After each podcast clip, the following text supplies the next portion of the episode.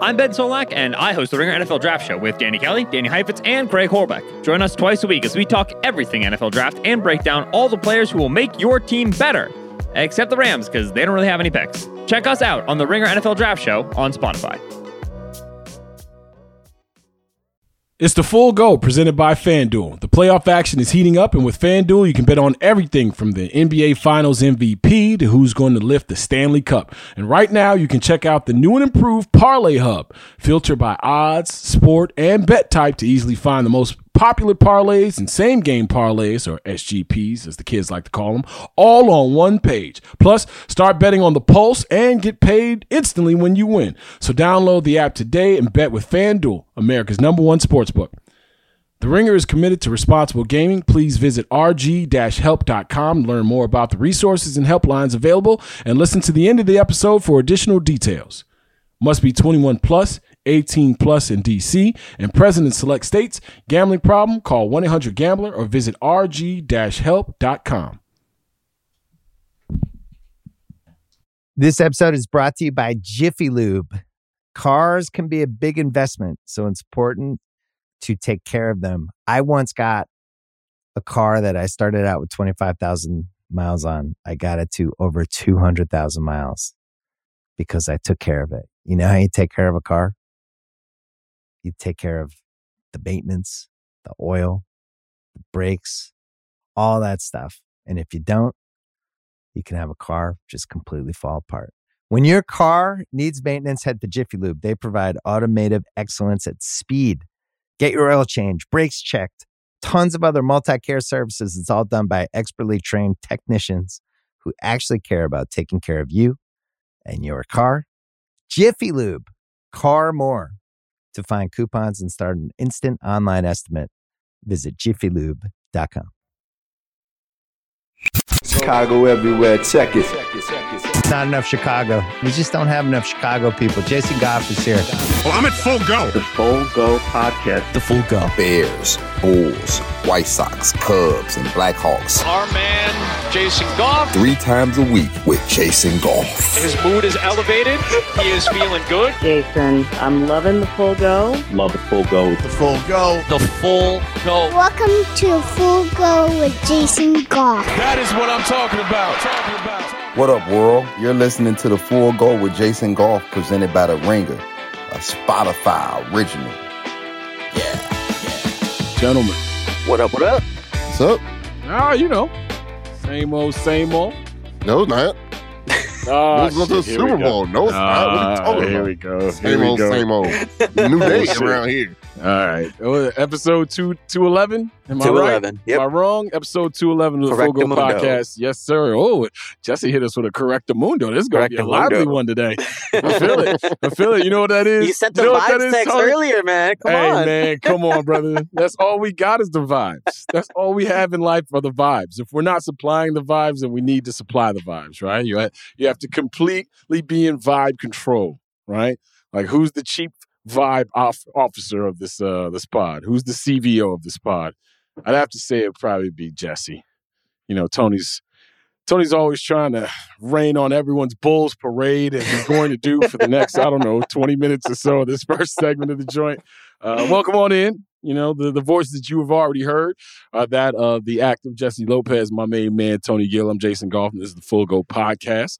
Uh, hope everybody had a fantastic weekend. All right, since the last time we talked, those Thursday pods, man, they're like a, they just drop you off a cliff and just say, hey, for the next two days, go do whatever you're gonna go do because Sunday night we got a barn burner for you. And I hope that's the truth because these last couple of games for Bulls fans have been an interesting, um, as sports always is for me. It's a it's an interesting, you know, part of like human study. Forget just sports, right? Like how people react and what they want to believe in and what you root for and when you're crushed and how you can come back from being crushed and what how you should compartmentalize sports, right? Like Tony Gill, how old are you, my brother? I am 30 years of age. T- Tony Gill is 30. Okay, so that means Tony is what 12 years younger than me. There's there's a whole bunch of sports heartache that Tony hasn't gone through that apparently he's not even going to put up with, right? Like he's he, he is here putting his foot down on all the teams that he can't trust. He is calling out all of the uh the the the behind the scenes scandals and making uh inferences towards them as this podcast keeps going. What I what I enjoy the most about this latest Bulls iteration because it's been like it's been like what four or five different seasons in one. Like this year has been kind of weird, kind of wild, and the reason why Jesse Lopez is so happy and is why he's smiling. He's a, he's a happy man, but he's uh he's got a new team to root for out there in LA. They're they're they're feeling themselves, even though Mhm. LeBron James went down uh, against the Dallas Mavericks. We- By We're not way- talking about that right now. Yeah, yeah, yeah. And then he We're looked we're just enjoying the comeback. He made sure everybody in the world could see that he was mouthing, I heard a pop. Because, the next 20 games, when he goes off for 45, 12, and 14, it will then add to the legacy even that much more. And then people would be like, Michael wouldn't have said anything about hearing a pop. He would have just played without a right leg, you know? So shout out to the fun that, that my man Jesse Lopez is getting ready to have with the Los Angeles Lakers. But, man, oh, well, the Mavs Lakers game, though if if you want to see a clinic and a coach being done with motherfuckers, and listen, the Kyrie Irving trade did not do much for Jason Kidd in terms of his short temper with this squad. If you've been kind of tracking the Jason Kidd uh, Dallas Mavericks coaching experience, you've been waiting for this moment. They blew a 27 point lead against the Los Angeles Lakers, and the man did not call a timeout like Phil Jackson used to get pat on the back back back in the day with, oh, he just he just lets him play through it. Man, Phil was out there looking at Mike like, hey, uh, you gonna do something about this, or, or, like, what are we doing here? Press the greatest button and uh, press the greatest player in the world button at any time, here, my man. Like, there's a 10-0 run going on, and I know 20 years from now, people will act like that never happened to you in your career, but at some point, you're gonna have to turn this thing around, and that's why Phil always trusted his team.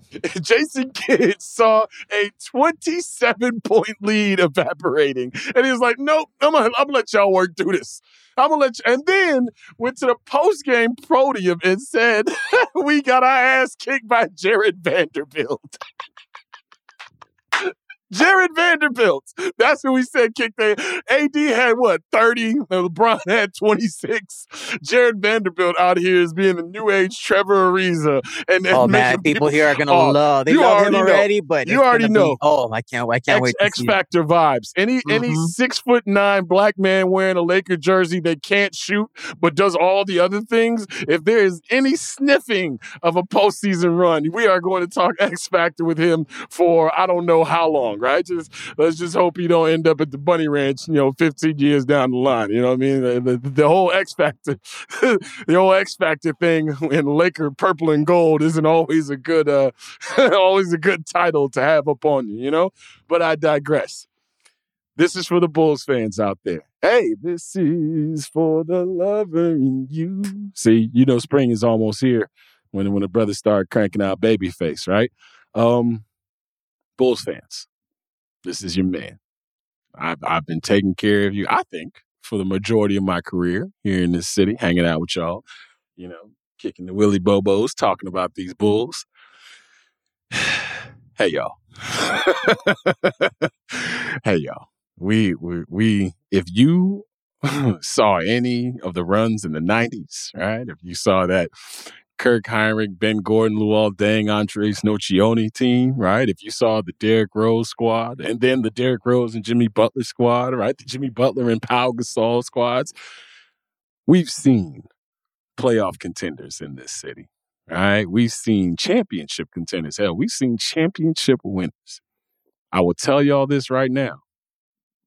Enjoy all this as much as you possibly can. Enjoy the hell out of it. The Patrick Beverley, the, the, the cult following that Patrick Beverley is now, it's, it's like Alex Caruso has got, you know, a certain part of the city locked down, right? Now Pat Beverley comes in and locks down another part of the city. Shout out to the West Side, by the way. The West Side has been flooding the United Center over the last three days like none that I've seen before. You got G Herbo courtside at the games, right? And all the lords. There's a whole Oh, you already know. You big VL energy. Like it is, it is, it is a Lord party going on at the UC. And I'm all right with it. You know, I'm all right. You know, this, this certain certain things that I grew up adjacent to that uh, that I'm cool with. You know, I, if it's gonna be anybody, I'm I'm good with it being them. But man, this Pat Beverley thing, like I knew it was gonna happen, right? But I just didn't think it was gonna take hold like this. Like for him to drop in and then win a game by 44 points, and then the next game they play against the Washington Wizards team and dub them, all it tells me is this. As a kid, if I could tell y'all a story here. As a kid, eighth grade year, Martin Luther King Laboratory Junior High School, right? Evanston, Illinois is the scene. Miss Proctor was her name. Miss Proctor was the hardest um, teacher slash the best teacher that I've ever had in my life. Miss Proctor was the first person to ever give me talk coupons because I talked too much in class. So she would give me three talk coupons a day and say, You can't answer every question, Jay. You can't question every question. You can't be talking while people are reading. Because, you know, you're sitting there waiting for the dude or the girl who can't read all that good out loud. And you're like, Man, y'all holding us up. You know what I mean? Like, what do, what are we doing? Why are we going through this exercise when y'all know Melanie can't read a lick? You know what I mean? Like, what are we doing here? Like, it's okay. She gonna find her way in life, you know?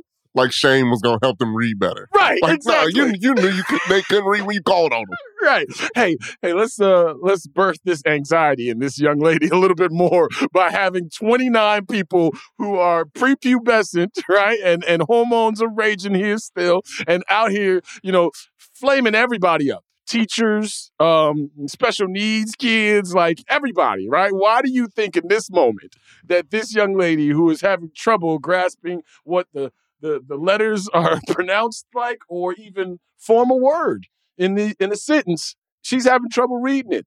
You know, that's what she would do to me. She would give me talk coupons. She would, you know, she would tell my mom all the time. But I was a great test taker and I was a bad homework doer. Okay. So I passed everything, but I just didn't want to do homework. I felt like people who send you home with homework are trying to take away from the family unit, and homework is for communists in my mind. Like, do your job from 9 a.m. to 3 p.m., the time that is allotted. If you can't do your gig in that time, and then you send me home because you didn't do your gig with your work, I don't know how that applies to me. And I don't know how that's going to make me a better person. I tried to get that off with Miss Proctor. It really didn't work. So, you know what she did?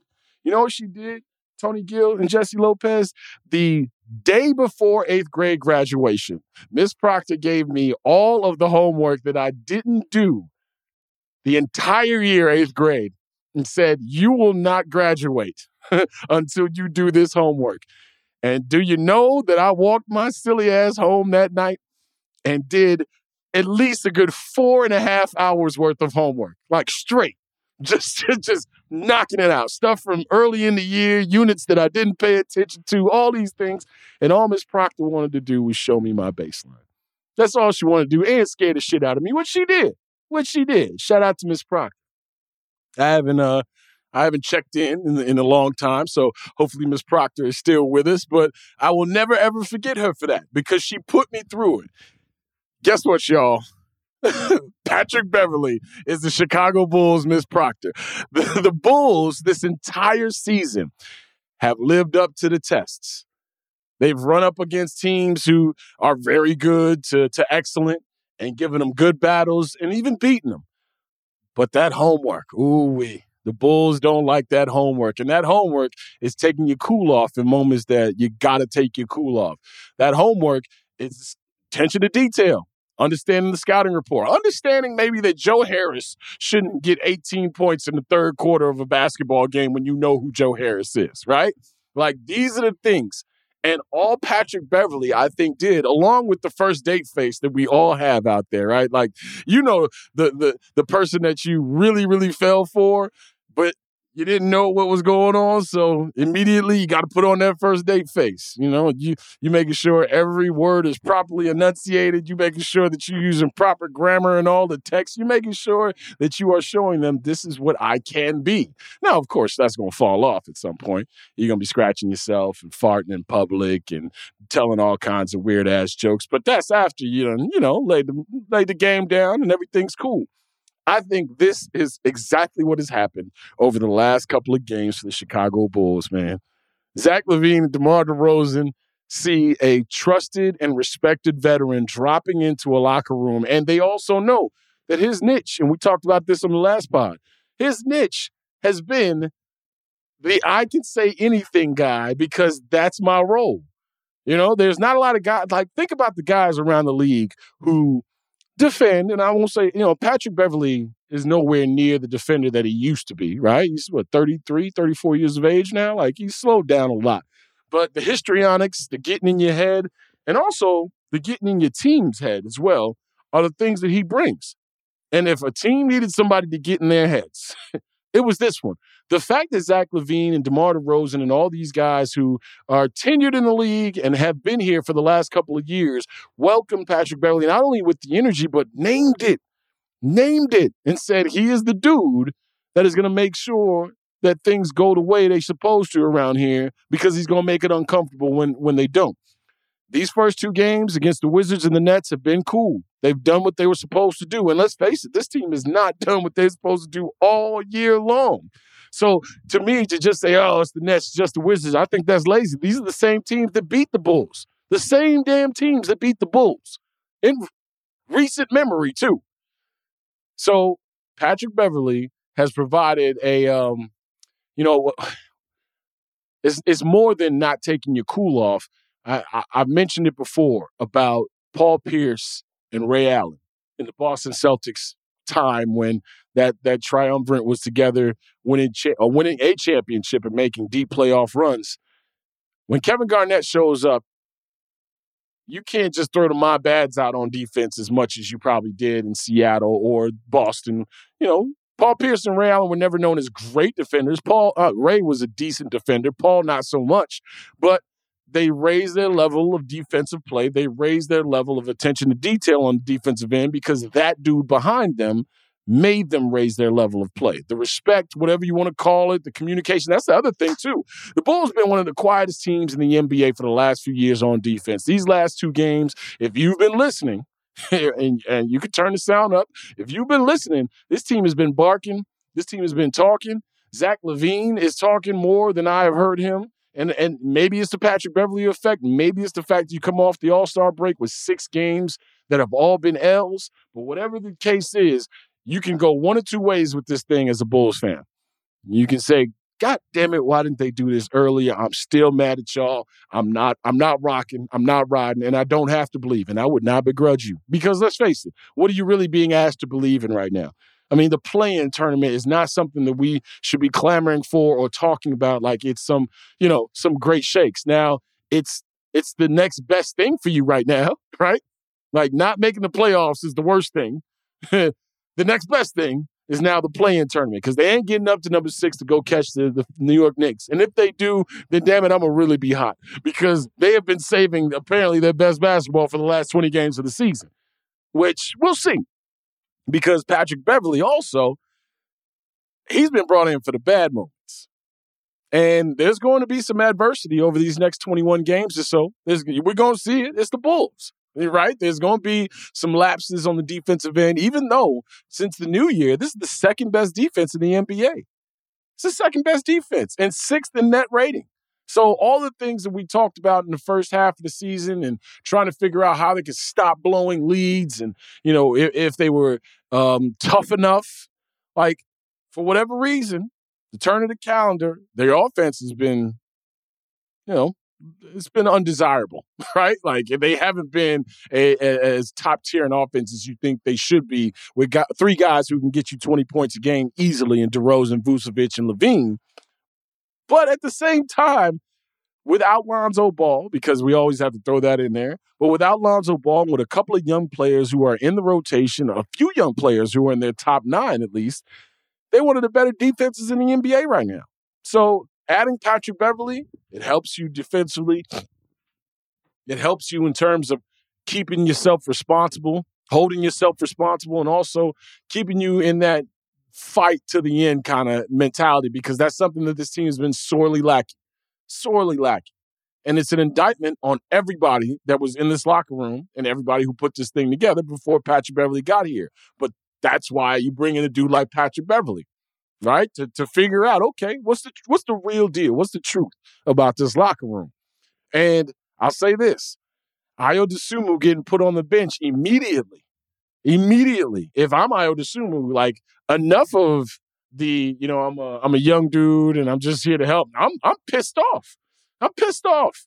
What does Patrick Beverley do that I can't do is what I would be asking myself, right? Not anybody else. because for whatever reason, you didn't play well enough before he got here to make sure that his ass was on the bench. So this is the good competition that, that this team needs. And if, if you've really been looking at what we've been talking about all year long, it's compete level. Like not going through Vooch, that's compete level. that, that that's giving up on the formula just because this is the way that you think you can help the team, right?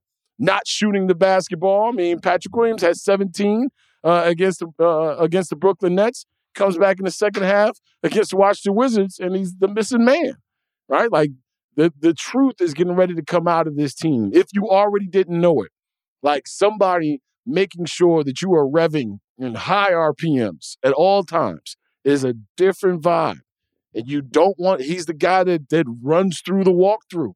And you the last thing you want is to be on a sub 500 team battling for the playing tournament and the dude who just comes in here is busting your ass and it's not offensively. It's it's with compete level. Now, this is the issue that they're going to have. It's going to be a lot of games where Patrick Beverley, his offensive deficiencies are on full display. Right? Like if you're not going up against a team like the Wizards who's still trying to figure it out, if you're not going up against a team like the Brooklyn Nets who being held together by bubble gum, you know, a rubber band and a paper clip right now. Like when we start to see some of these teams out here, like the Phoenixes and some of these other squads who already know to rotate off of Patrick Beverley, now you're to have to figure out what those rotations should be looking like. And also, the margin of error that you wasn't playing with for, on offense, it got even slimmer. So you better defend and you better get out and run. That's the other thing, too. This team's starting to run a little bit. Like not having, and we've talked about it with Ayo Dosunmu and Coby White. Coby White played a terrific game Sunday night against the Washington Wizards. Second half, what, have 17 points? Like Coby is out here slowly but surely and very quietly, like, hey y'all, y'all, y'all, the Ayo and the Patrick Williams thing, cute, but I've affected winning as much, if not more, than either of these two guys over the last month and a half. Now, you say, Jay, they haven't been doing a lot of winning. It's not solely on Coby White. I think Coby's game has gotten better, and we talked about this on the on the uh, the, the post game show you know, sometimes you got to give certain dudes some time, and sometimes that contract clock doesn't allow for it. Right? You take a look at what's happening with Lauri. You take a look at what's happening with Wendell Carter Jr. Like all the guys who people lament now not being with the Bulls after they figured out some some sort of success. Sometimes there's a wake up call involved. Lauri Markkanen said when he got traded to the Cavaliers, he's like, "Oh, okay, this is this is for real." And then he found his niche in Utah. They gave him the basketball, and he was an all star. Wendell Carter Jr. He he he wasn't showing and proving as much as the Bulls would like. That's why they had to pull the trigger on the Vooch trade. Now looking back on it, that Vooch trade seems mighty cumbersome with all the picks and all the other things that you had to give up. But sometimes, just sometimes, guys develop at a pace that might not be as comfortable as you would like it, but they they find their niche. And I think Coby White right now is finding his niche. Like he's who who'd have thought of us talking about Coby White's ball handling and his defense as much as his scoring? And he's also playing a pretty damn good lead guard too. He's never going to be a, a, a, traditional pick and roll or set up the offense point guard. But what he's doing right now and finding Vooch and driving and kicking the way he does and playing with some of his limitations too. Like people act like Coby White's not six five. He's got very short arms, right? So it doesn't look like he's a, a six five basketball player. But man, Coby's doing out there what what everyone should have expected him to do. You know, this would be what his senior year, I guess, in in, in college, if I'm not mistaken, or or even it should be really if he went four years to be his first and second year in the first year in the NBA. Like this dude is rounding into form as a reliable rotation player, and I think over these last few games you've been able to see it. But yeah, the the Patrick Beverley era is upon us, and You know, the Wizards game, the 20 point blowout that, that they pulled away at the end. You take a look at that Patrick Beverley, you know, stat line, and you're like, ah, there's the Pat Beverley influence. You know, I mean, we're going to keep doing it until, you know, they get beat by 11 and Pat has like six points, you know, on, on two of eight shooting or something like that. And be like, Yeah, ah, yeah. damn it. It's not a good fit. yeah, yeah. I don't I don't want to get this confused. Like for for any and this is probably the best time to say this since they won two games uh with Patrick Beverley on the team. Um this this move wasn't for his on court, you know, abilities. Look at look at Tony. Look at Tony Jesse. Low look key. At, look Like- at Tony. Like for real, for real. Like Please go on, Tony. Go don't on. so Mhm. don't don't get mad if they lose a game and Patrick Beverley has like four points or or three points and didn't shoot that well from three. Like oh, That was going to happen. that's that's yeah, that is absolutely going to happen. yeah, yeah. It's guaranteed. Maybe in this they- next couple games here. but they the bigger issue was this team not being able to compete on a consistent enough basis. That That's was it. the larger issue. And That's that's, what he's here to fix. Hold guys accountable. Make sure they're not stacking these four or five lost streaks uh, heading into whatever they want to do in the play in. That's what he's here for. So keep that in mind as you watch Pat- Patrick Beverley. We all know there are going to be ups and downs offensively. Well, who him. ain't ready for that though?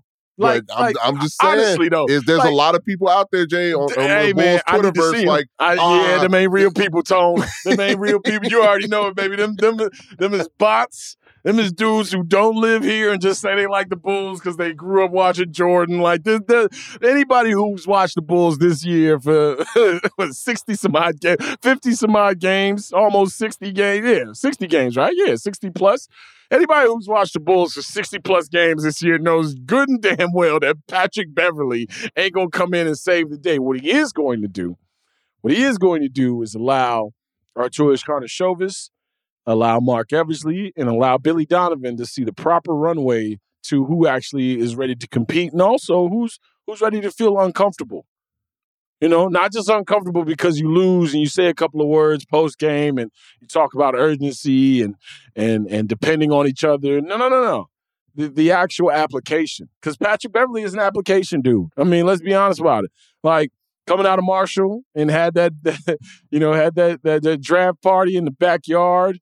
Uh, coming out of the University of Arkansas, didn't get drafted, had to go find his way overseas. I love dudes like this. Hell, I worked with a dude like this in Atlanta, know, for for a few years. A guy named Sam Mitchell. Stu spent six, seven years overseas after he played at Mercer trying to find his way back to the league. And when he did, Sam made sure that he impacted winning, whether it was with the Timberwolves, whether it was with the Indiana Pacers. You go back and look at some real moments, some real moments in NBA history. Sam Mitchell was on the court, right? You go back and look at the Reggie Miller uh, situation against, you know, spiking them in the garden. Sam Mitchell was on the court. You go back and look at a lot of those great Kevin Garnett highlight moments with Steph and KG in the early Timber Pups days. Sam Mitchell was on the court. As a coach, Sam Mitchell won Coach of the Year, right? In Toronto. He also got 81 put on his head by Kobe, but we don't talk about that. We don't, we don't talk about, you know, I've, I've, I've asked him one time about that, and that was the last time that I would ask him about that. Sam was like, well, fuck, who'd you want me to put on him? He was, he was killing everybody, right? But that is a dude who has has taught me about the grind and talked to me about the grind of getting back to the NBA or getting to the NBA and how much you appreciate it after not having it for so long and that being your dream. Patrick Beverley, man, is living a dream. See, this is the other thing, too. I don't think any of it is fake. I think that's all that dude. Now, it's got more sauce on it now because he has become a character, right? Like he is he is an NBA personality. Like Patrick Beverley is a popular player around the league. And it's not because he's putting 30 on your head. It's not because he's getting 12 assists a night. It's not even because he's on all NBA defensive teams anymore. Like, look it up. When's the last time Pat Bev made an all defensive team? Maybe what? Maybe we're going, what, four years ago, three years ago, if I'm not mistaken? Patrick Beverley is on your squad to kind of toughen up some young dudes, to roll with veterans, to push veterans, to make veterans uncomfortable. Because what you gonna do? Square up with Pat Bev? It's not happening, right? Ain't nobody squaring up with it. Well, unless you're in Golden State. You see how that's turned out this year between Dre and Jordan. But yeah, man, I'm uh, I, the same reasons why I was down for the Russell Westbrook acquisition. This is uh, to a lesser lesser degree, obviously, because Russell is still putting up some numbers. But Pat Bev provides that same kind of energy in terms of making sure guys have that professional discomfort that is necessary, especially when you're in the hole that the Bulls are right now. So he made his first one in 2017, and then oh, I'm sorry, he was All NBA first team defense in 2017, second team in 2014 and 2020. So we're going on three years now, right? Like uh, a few years where he hasn't been mentioned in that category, but the dude is still uh, an irritant. He's still a, a fun player to watch. And Chicago, man, Alex Caruso and Pat Beverley in the same city is hilarious to me. you got you got a cult hero that doesn't score for every side of, of the situation right now and everything in between. And meanwhile, Zach LaVine is turning back into efficient, driving, aggressive Zach. Right, so they've dug themselves a hole. It's time for them to get themselves out of it. Um, Pat Beverley is Miss Proctor. And Miss Proctor is Pat Beverley. We'll, we'll, see if the Bulls get a chance to graduate the, night, the night before.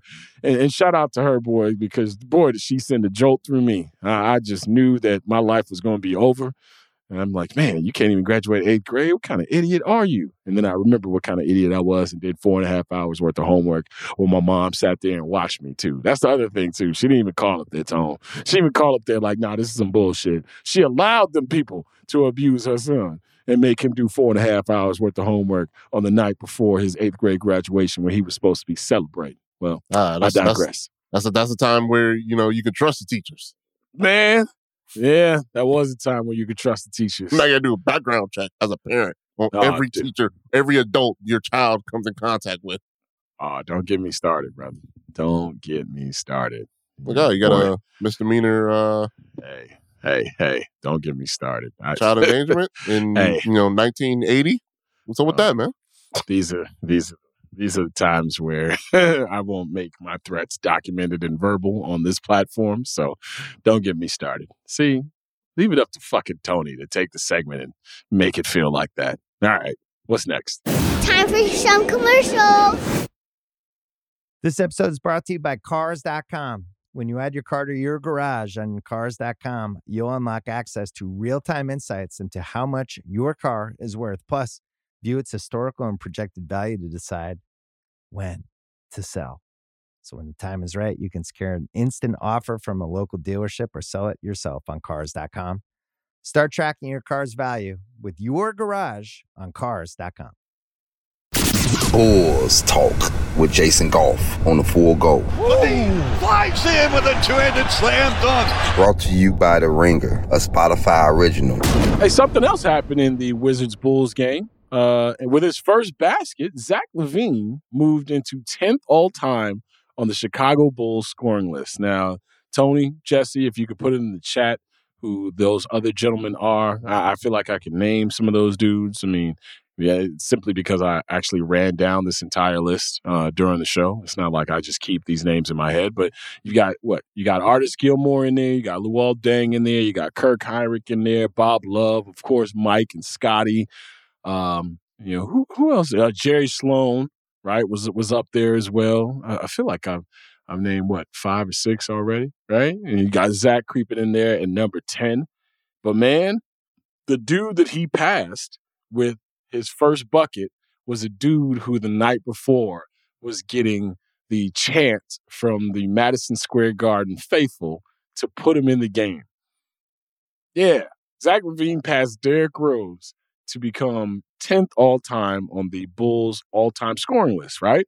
And I was just thinking about just how crazy, how crazy this time has been in Bulls fans' history, right? Where you, you get past a certain era, like I just mentioned at the top of the pod, you get past all these eras of Bulls basketball. And, and yeah, Michael Jordan, Scottie Pippen, Bob Love, Luol Deng, Jerry Sloan, Chet Walker, Artis Gilmore, Kirk Hinrich, yeah, Reggie Theus, Reggie Theus was the name that I did not mention at nine.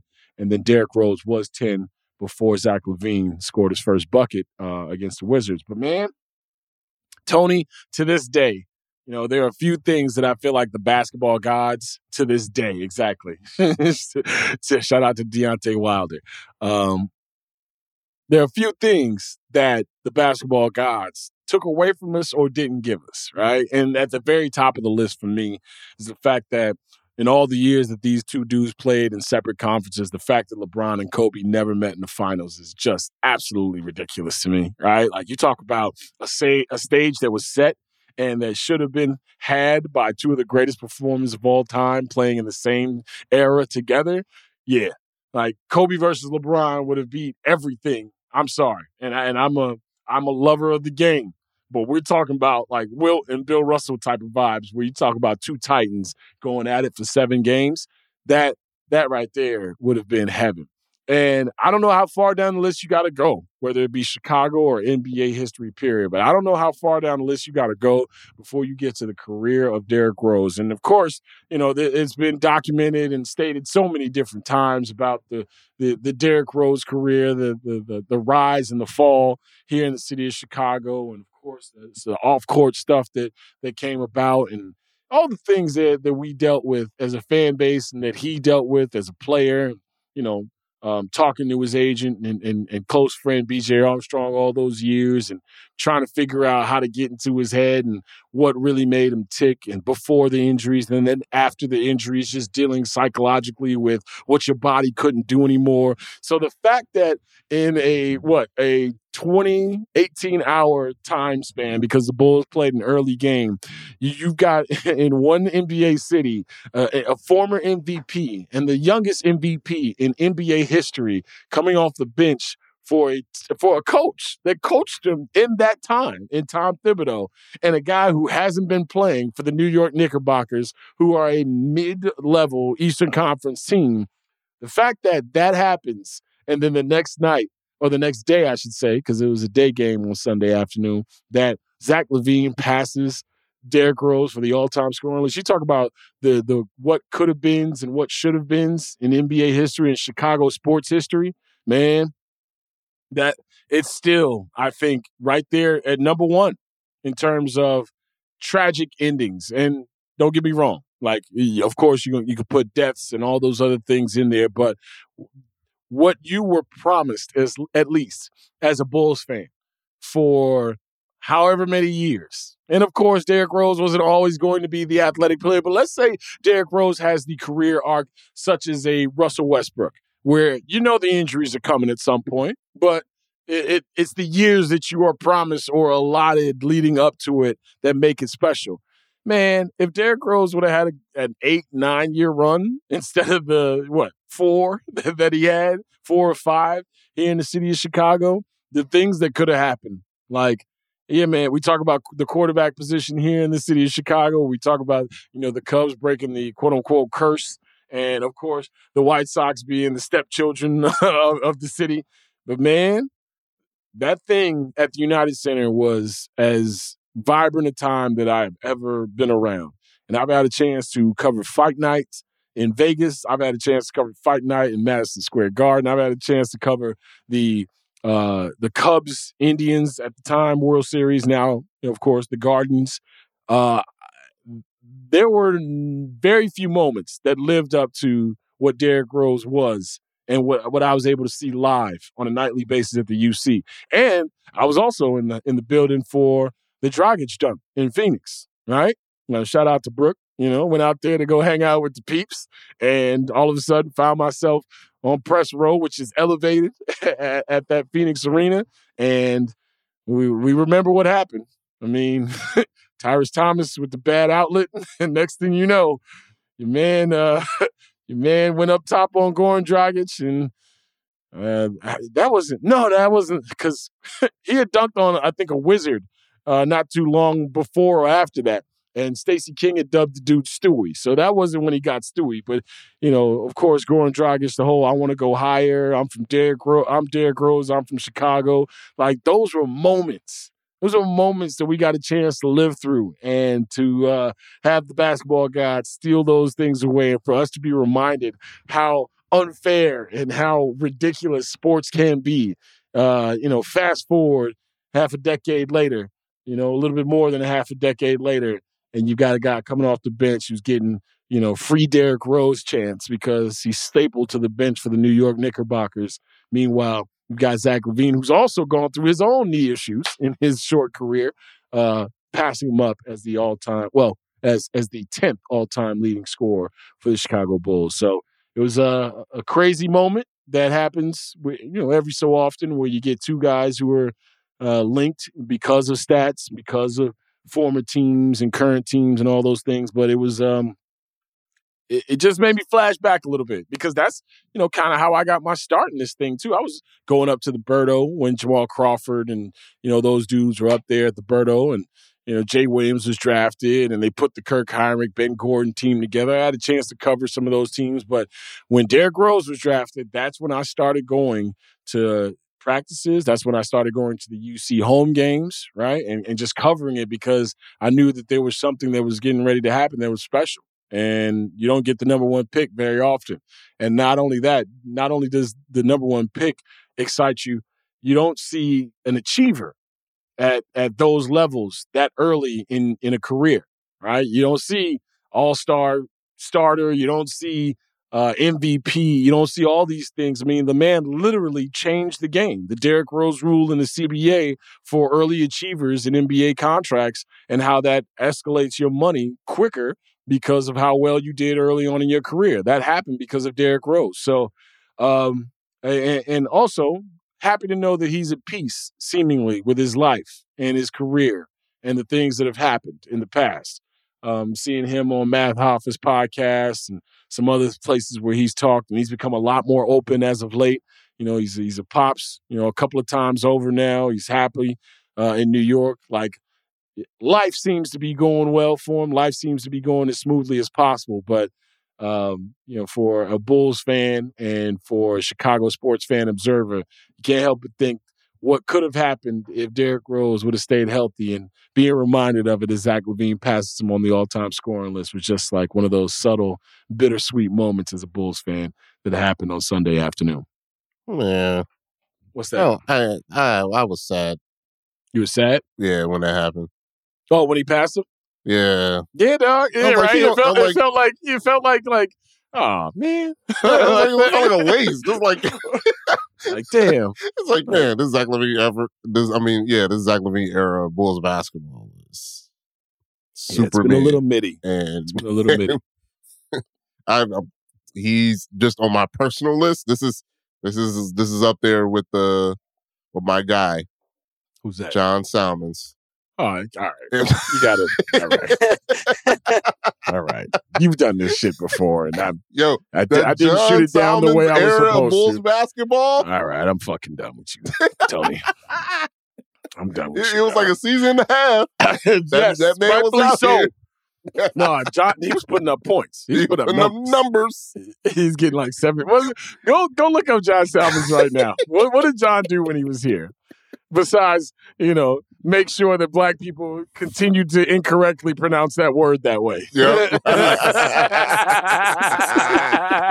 you had a you had a bunch of motherfuckers running around. See, I told you the L you're supposed to pronounce that bitch.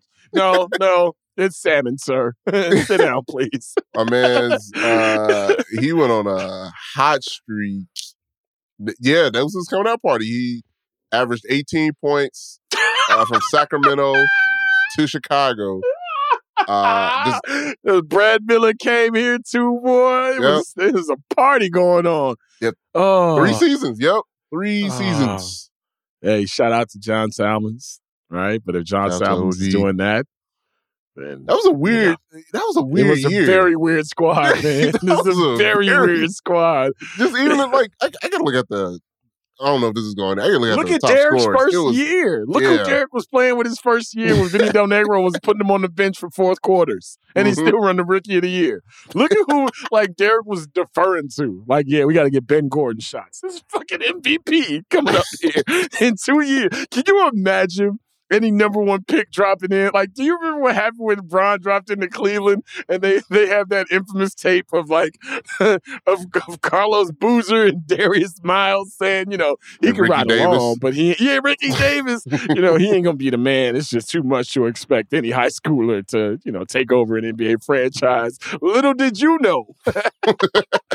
Little did you know, Darren came in this bitch talking about how like Jannero Pargo was one of his idols, and I could dig it. You know, he's from the crib, right? Englewood's finest. Like, there's only a few of those dudes running around the league. You know, Lindsey Hunter. I'll never forget when Lindsey Hunter was his OG, was his vet. Yep. He used to talk about like, you know, Lindsey is putting me in the. I'm like, you are Derrick Rose. Lindsey Hunter has on a suit underneath those warm ups. Like he ain't he ain't getting in the game. Lindsey Hunter used to go to the to the downtown Yo, athletic club and get buckets. team. Larry Hughes is on Derrick Rose's rookie team. Larry forgot about that. Hughes was on the team. We need to get Larry Hughes on. We need to get, hey, hey, hey, listen, listen right now and listen to me good. Allison the Bounty Hunter, if you are listening to this pod, which I know you are not, right? We need to get old bulls on to talk about that that early time, right? We need to get Larry Hughes on because Larry played with LeBron. Uh, What's Aaron, dudes. what's Aaron Gray doing these days? Oh, the White Panther. The White Panther. The slowest feet these this side of Luka Garza. Oh my God. That was a hell of a squad. You're gonna make me cry right now. some Yeah, man yeah. named uh, uh, some person named Anthony Roberson. Don't you ever disrespect Anthony Roberson like that. There was See, a Cedric you Simmons thrown in there. Said Simmons. Oh, this is, Uh, uh, this is- Linton Johnson. Linton, get on number eight. Linton Johnson. Dog, oh, you're gonna make me cry right now. You know how many nights I spent at the United Center away from family, away from friends, you know, just sitting there, just listening to tape and listening to bad questions that I'd ask people like Linton Linton Johnson. You hear me? Huh?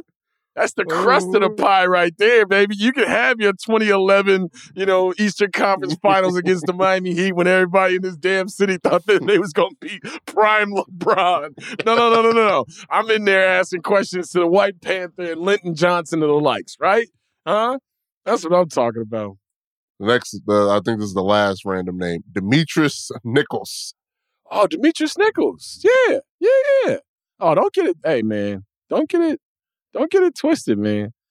All those dudes made it made it fun. All those dudes made it uh made it interesting. But yeah, man, John the John Salmons era. This is now two segments in a row that you have fucking torpedoed. John Salmons. How dare you? We'll be back with more of the full go with Jason Goff after a word from our sponsors. This episode is brought to you by State Farm. You might say all kinds of stuff when things go wrong, but these are the words you really need to remember. Like a good neighbor, State Farm is there.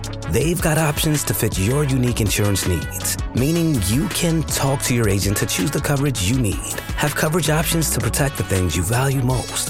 File a claim right on the State Farm mobile app and even reach a real person when you need to talk to someone. Like a good neighbor, State Farm is there. Want to be more active this summer? Sierra helps you save on everything from swimsuits to stand up paddleboards, tennis rackets to fishing tackle. And if that doesn't float your boat, we also have pool floats. Sierra, let's get moving to your local store, like now. Go! Hawks Talk with Jason Goff on the full go. Hawks win! A spectacular play from Endon! Brought to you by The Ringer, a Spotify original. I gotta be honest with you, dog. Like the Blackhawks have fallen so far off of my radar, and I don't care who wants me to talk about them, who wants me to acknowledge them. The way that they have comported themselves in these last couple of years has been nasty, and you are you already know, man. Like Patrick Kane is a notorious figure in this city's history. let's let's just keep it a buck, right? Like Patrick, Patrick has had a time, shall we say, in this Mm. city, and he's also the greatest player that the Blackhawks franchise has ever had, bar none, and that is including Bobby Hull. Um, Patrick Kane is one of the greatest American-born players in the NHL's history. I remember when he was drafted, when Jonathan Toews was drafted, my man Jay Zawaski, who is, you know, one of the go-to brains in this city for, for Hawks hockey. Um, he had never done a show before. They put him in Connie's Pizza the night of the draft, and I'm you know vibing, pull up on him, pull, pull up on him. And I could tell he was a little uh, nervous, right? And I just sat there and talked to him about what he knew, and it kind of calmed his nerves down. And he was like, "Oh, yeah, thanks for coming on." I'm like, "Hey, man, you know this, and you're about to get some attention because the team that you root for and have rooted for your entire life have now acquired in the draft a showstopper like Jonathan Toews was like the Mark Messier, you know what I mean? Like winning faceoffs, terrific defensively, always in the right place, could score a little bit for you, great playmaker, but just a captain and a leader. Patrick Kane, man, was magic on skates. Just absolutely terrific hands, a great shot, a terrific like an outstanding playmaker. This was just this wasn't no Pavel Bure action where it's like 50 goals, eight assists. You know what I mean? Like, like this, this one net. Patrick Kane is out here making plays for everyone involved, and it was a great time. Yeah, I mean, that that Hawks run was as fun uh, a sports time as I have had as a uh, an adult. To be honest with you, because one learning a game in a different way because everyone is now a part of it. I used to watch Blackhawks hockey when I was a kid because they didn't have the home game, so I would listen to it on the radio and one of the worst times I've ever had as a sports fan is that Colorado Avalanche series, where like my abs- my heart was ripped out of my chest just listening to it on the radio, listening to Pat Foley and the despair. I think it went to seven games too in the early odds. All just just killed me, just absolutely killed me. And and watching Steve Larmer and Michel Goulet and Jeremy Roenick and, and, and Steve Smith and Chris Chelios, all them dudes, Christian uh, Ruuttu and Dirk Graham and Eddie Belfour, Jeff Hackett, and then after that, the Tony Amonte era. Like, man, I was a Blackhawks fan. I was a, I was a fan of hockey because of how um, interesting the game was and how new it was to me, and also like the fact that I didn't have to feel like an idiot asking questions about the game, right? Because there were so many people who didn't know a lot about hockey. Whereas baseball always had this kind of air of uh, arrogance for me, whereas like, okay, if I ask these questions, and this is my own insecurity dripping out as well, by the way. Like, if I ask these questions, are you going to think of me as lesser because I'm uh, trying to acquire this knowledge? Hockey never presented that for me. It was always I'm asking these questions. And by the way, these people behind me don't know what the hell going on either. Right? Like, so we're all learning it. So when Patrick Kane and Jonathan Toews and them boys got it together and had their run, their dynastic run, and became America's hockey team, it was um it was present and and clear how special those two were, and especially Patrick Kane. So if these are his last days as Chicago Blackhawk and the New York Rangers have to um, clear out as much cap space as possible. You know, the trade deadline is Friday. They they could have gotten this thing done if they have handled their books a little bit differently tonight, as we are taping here on Tuesday night. But we'll see Wednesday, Thursday if it goes by. But I'd be surprised if Patrick Kane is a Blackhawk. It feels like it's a fait accompli. Um, but he's had one of the best careers of any Chicago athlete of all time. He's won championships. He's done it with flair. He's been one of the best in the league. Like he's not some, you know, bus rider, right? As Charles Barkley would put it, he's a bus driver. Him and Jonathan Toews. So um, now that the, the, the, franchise is seemingly in shambles, and, and and the the the poor direction of Stan Bowman at the end of his tenure, this team is still paying for it and will pay for it for the next couple of years as they rebuild. This is what happens, and, and this is this is the career arc of athletes that you should want, right? Like you should want at the end for it to hurt for you to say goodbye because of all the memories that you had. And and the the ending of what seems like a generation or an era of hockey that made you feel like the payoff was finally there. Cause that's all we're doing here.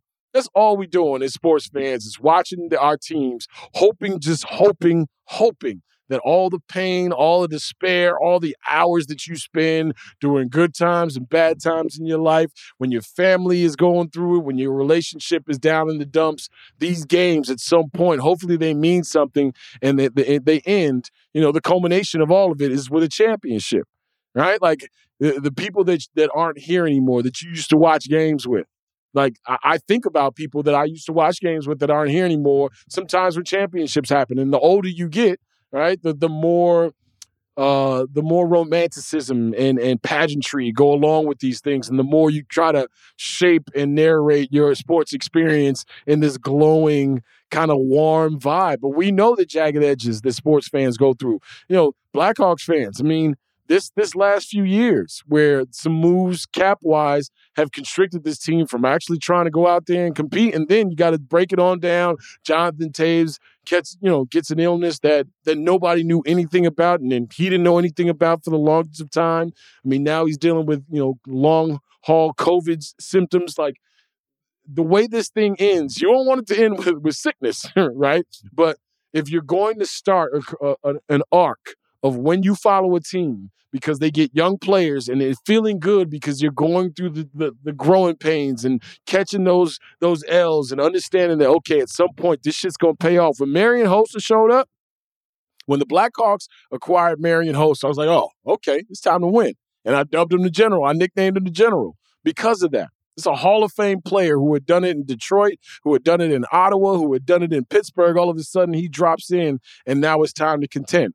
Same thing, you know, with Jon Lester and the Cubs, right? Like certain times your, your, your management looks at you and go, okay, it's time for us to stop bullshit.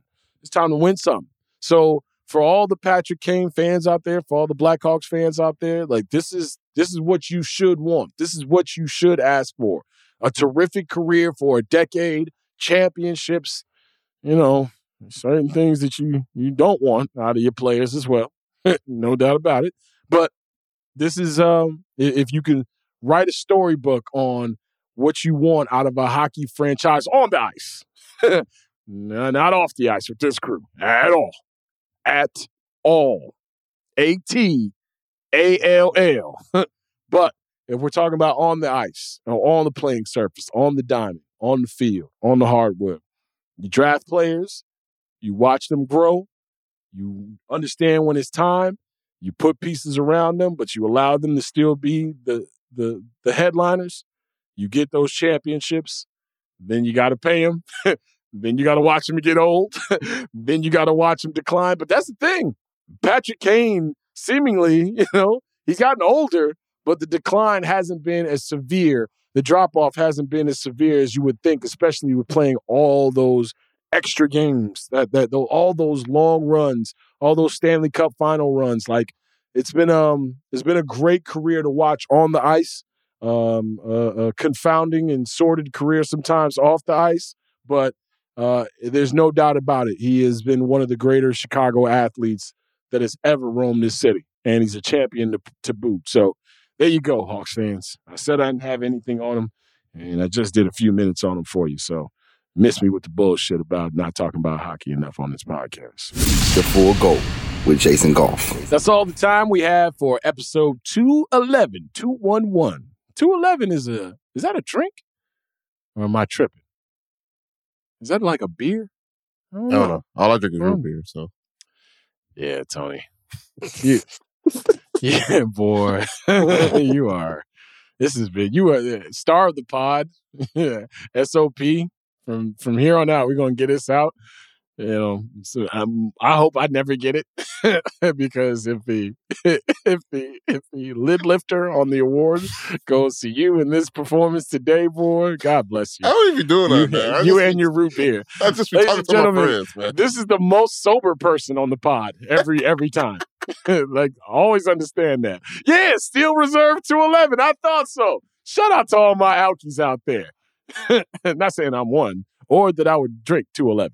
If you drink drinking 211, let's let's get you into a program. Uh, thank you for hanging out with us here on. God, this is this is going into the podcast Hall of Fame. By the way, this one, this is this has been a fucking beaut right here. Thank you for hanging out with us here on episode. Don't let Cerutius Bill get to this one. Oh my God! I, am so I'm so good. You know for damn sure that Bill and Ceruti do not listen to a single submission in this pod because at some point we would have had all the meetings by now. Now all the meetings. I've been through this before. Trust me. Where where the higher ups don't don't sample your work until longer. But I mean, we 200 episodes. Hey, still say we now. still got a couple of days in the month. Yeah, yeah, yeah. hey man. Oh yeah. If I get fired during Black History Month, it'd be is this golf lows? This would be a new golf low. Like, yo, yo, yo, what if there's like a national like thing where like you, people took the numbers of how many black people got fired the day after Black History Month? See, this is Tony is going for 60 tonight. Tony is on fire. Like just just find him. Just just get him the ball. just just get I him the want to ball. know. I want to know how many black people got I saw fired Tony. March 1st.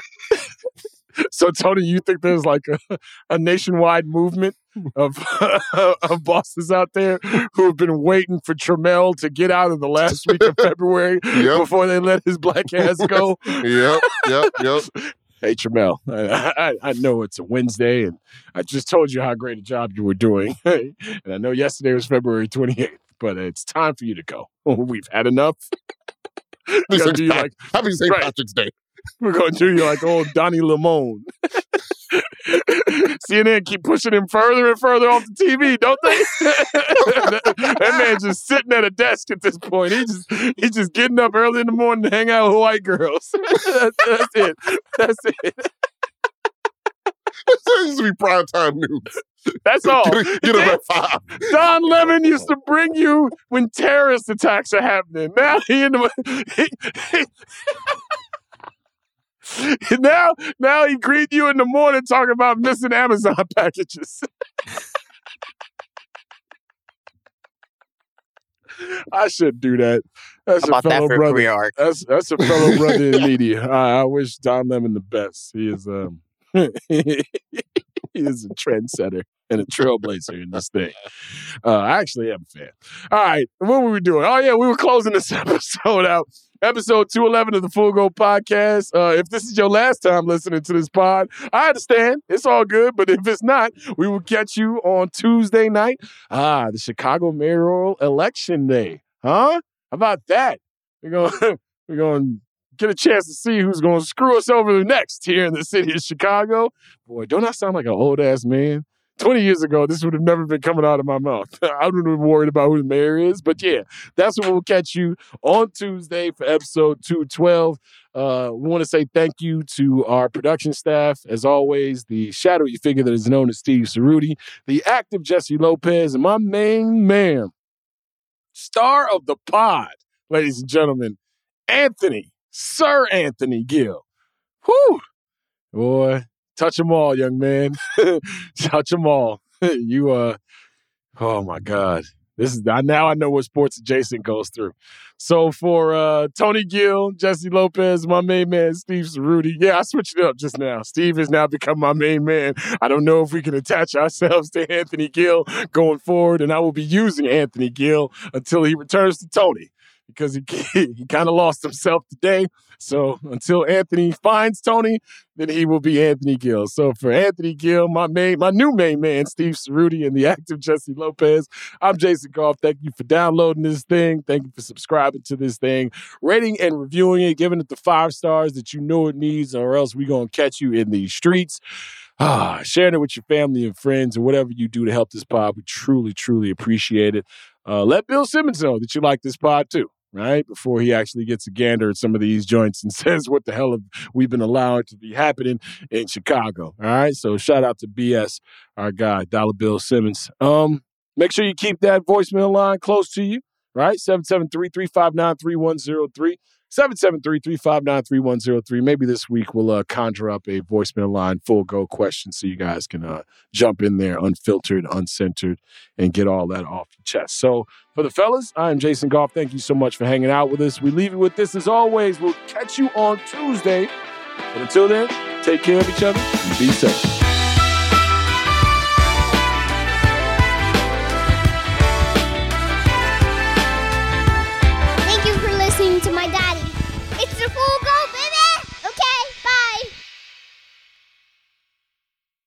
Yeah, Matt Nagy is the Chiefs offensive coordinator now. Man, And so, I mean- so how long before he's the head coach? Oh, Before dude, t- uh, next week.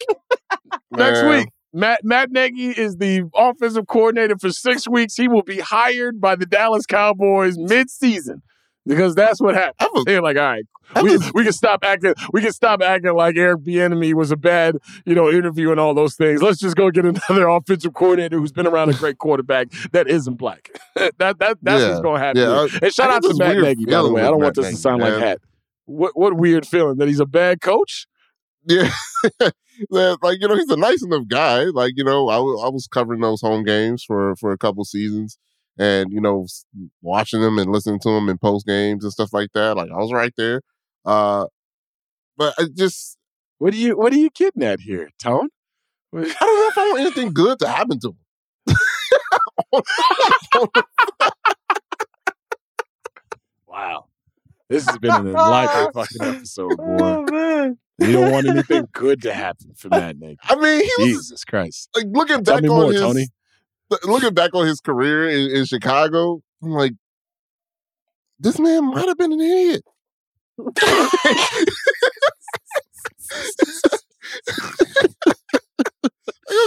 so, so, so, so, uh, what you're saying, what you're saying, Tony, if I, if I can get the logic straight, is that all idiots you wish bad things upon. Is what you're saying? Yeah, I mean, he's just been very fortunate to be connected with really smart and really talented and No, successful Patrick people. Mahomes. No, fuck all of Yeah. that. He's been he's been successful, and it's like he's been fortunate to be com- connected to Patrick Mahomes, as as has Andy Reid, as has Doug Pederson. As has who uh, you know, uh, unfortunately, not Eric Bieniemy, Right. uh, but as has anybody who will be around a force multiplying generational talent. That that's what you could chalk it up to. He's Yeah, been and it's Patrick Mahomes. and I, I think maybe it's, it's some mixed in with the with the enemy stuff too. That you know, it's Oh, like I, he, I understand why. he he's benefiting a lot from uh from black excellence. Whiteness. Oh my bad, I said the wrong thing. but but I mean, it goes. I mean, same thing, by it. the way. Yeah, benefiting from black excellence equals whiteness. You know what I mean? Same thing in the end. Shout out to y'all. Don't worry, pod's gonna get a lot more comfortable for y'all. It's only four more days left in the month.